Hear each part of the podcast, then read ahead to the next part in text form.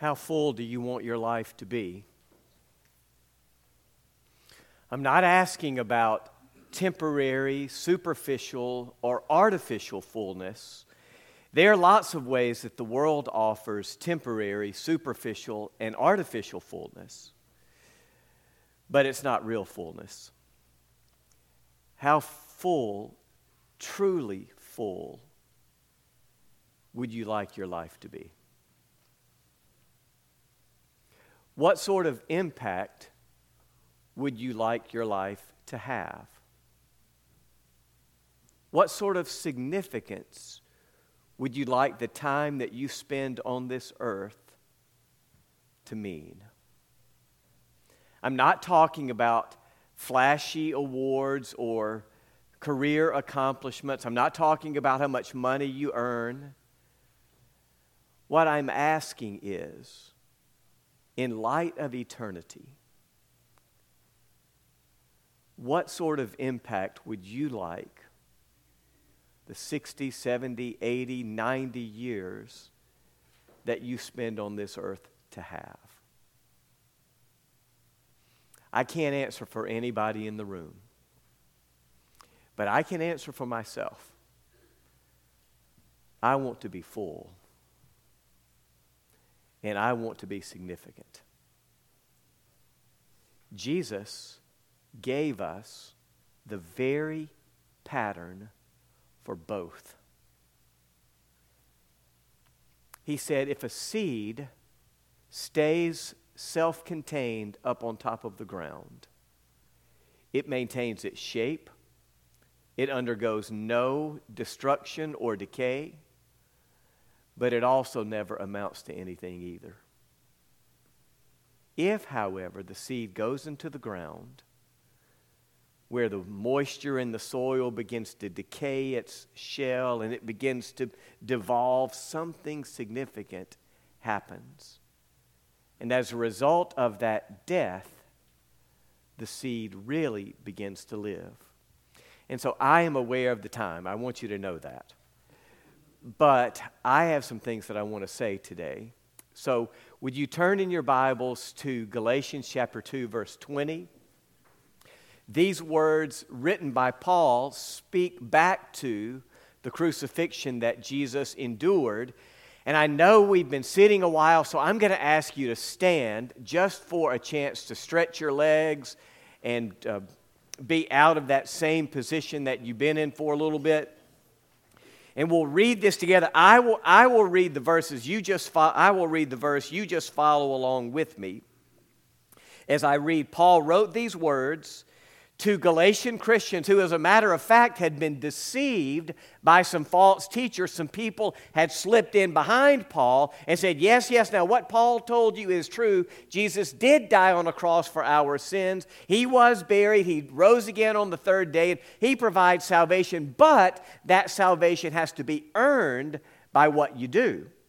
You also have to add to what Jesus did by what you do. And Paul said, No, no, no, that's not the case. And then we get this big verse in Galatians chapter 2, verse 20. Paul said, I have been crucified with Christ, and I no longer live, but Christ lives in me.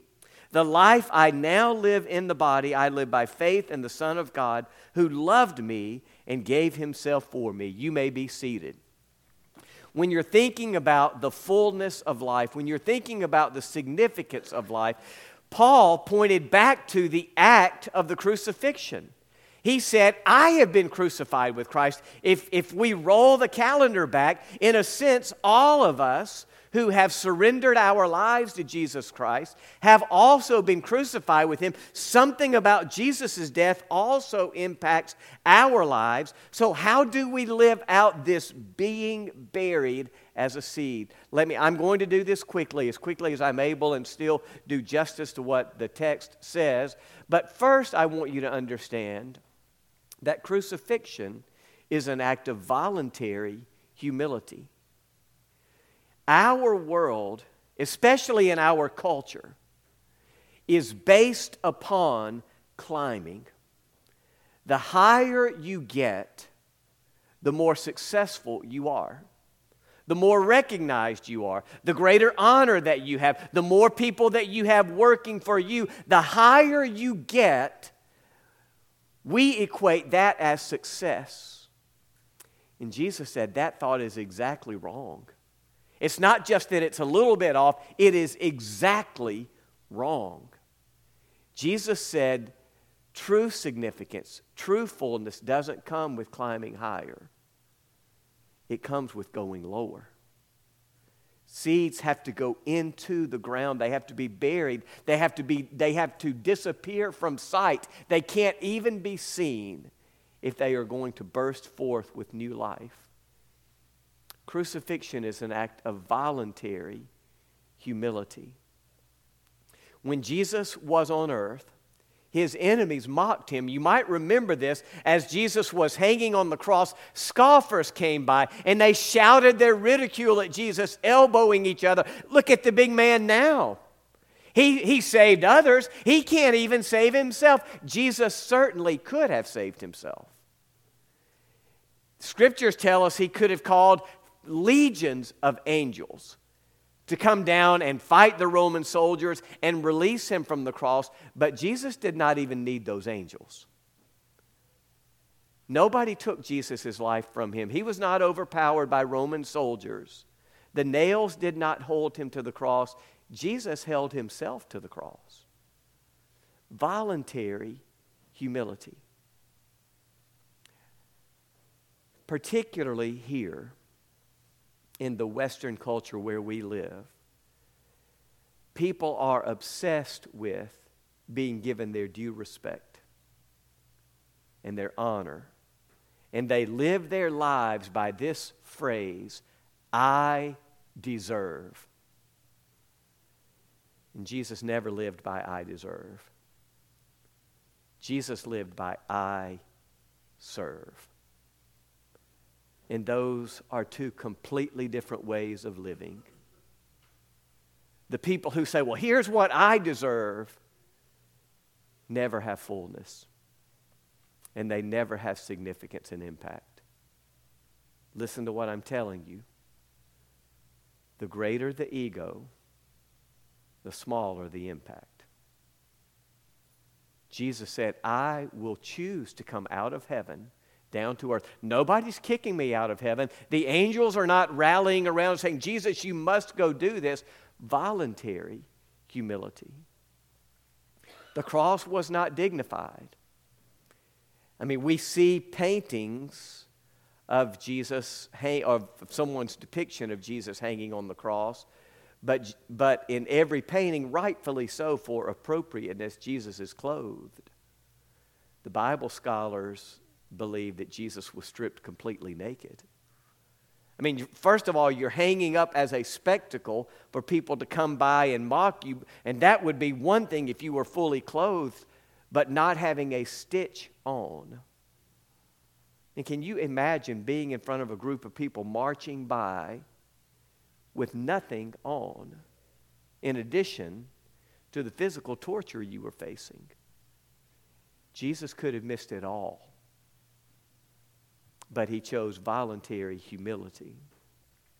You moms and dads know the difference in voluntary and involuntary, don't you? Now, if Jesus had been overpowered by the Roman soldiers, if, if he had not been able to escape, that would have been humility, but it would not have been voluntary humility. Jesus would have been shamed and embarrassed, but not voluntarily so. And parents know the difference in that. If one of you moms or dads comes home one evening and you think to yourself, I don't even know what we are going to have for dinner. And as you pull into the driveway, you think, oh, I forgot to take the dishes out of the dishwasher. Before I'm even able to get started on dinner, I've got to get those dishes out. And you go inside and you call to the back of the house and you ask your your child to, to come to the front and take out the, dish, the dishes, take the dishes out of the dishwasher. And if they do it, you would be grateful for that, but that's not voluntary. You can make your children act properly by discipline. I'm taking, I'm taking some free time away, or the, the crime of all crimes, I'm taking away your phone. All of a sudden, behavior changes, but it's not voluntary. But what if you were to pull into your driveway and you were to think, what are we going to have for dinner tonight? Oh, I forgot to take the dishes out. I've got to do that before we start dinner. And you walk in and you lower the door of the dishwasher, and the dishes are all out of the dishwasher. You open the cabinets and they are put back in their proper place. You call out to the back of the house, Who took the dishes out of the dishwasher? And your teenager replies, I did, Mom.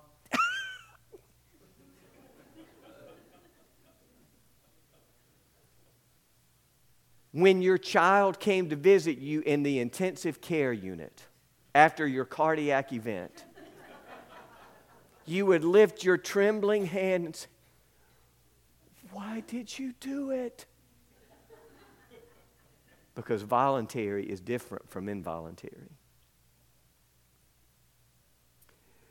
The way that our lives matter and the way that they are at their fullness is we utterly abandon the sentence, I deserve. And we choose to live by, I serve. So, crucifixion is an act of voluntary humility. It's also an act of complete surrender. Crucifixion didn't involve just a part of the body.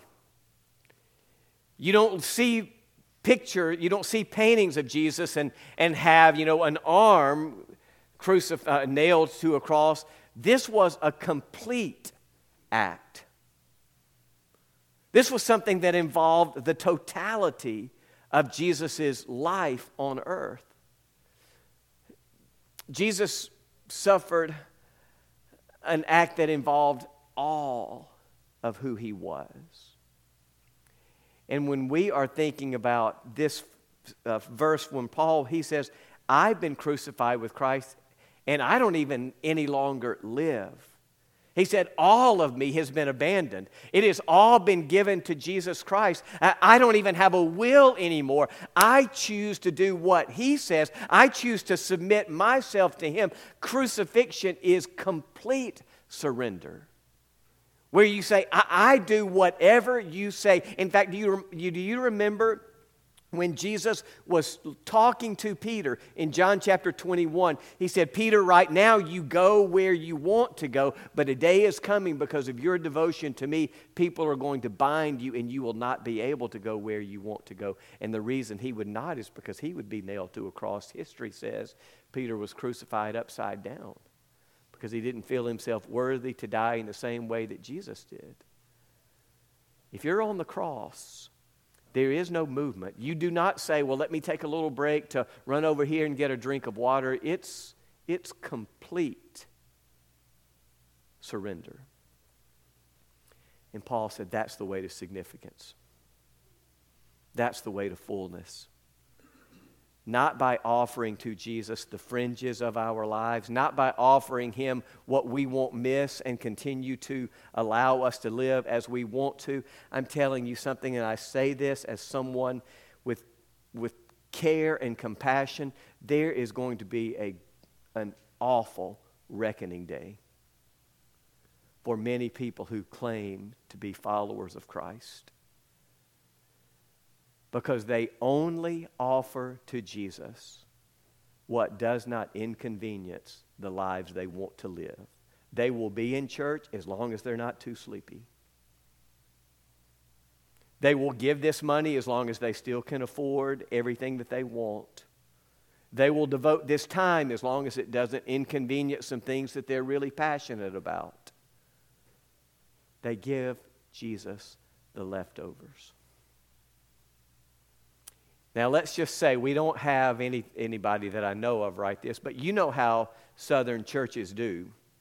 If someone has a death in the family or a hospitalization or something like that, they typically meals go to those people's homes and, and they're, you know, the church ministers to them.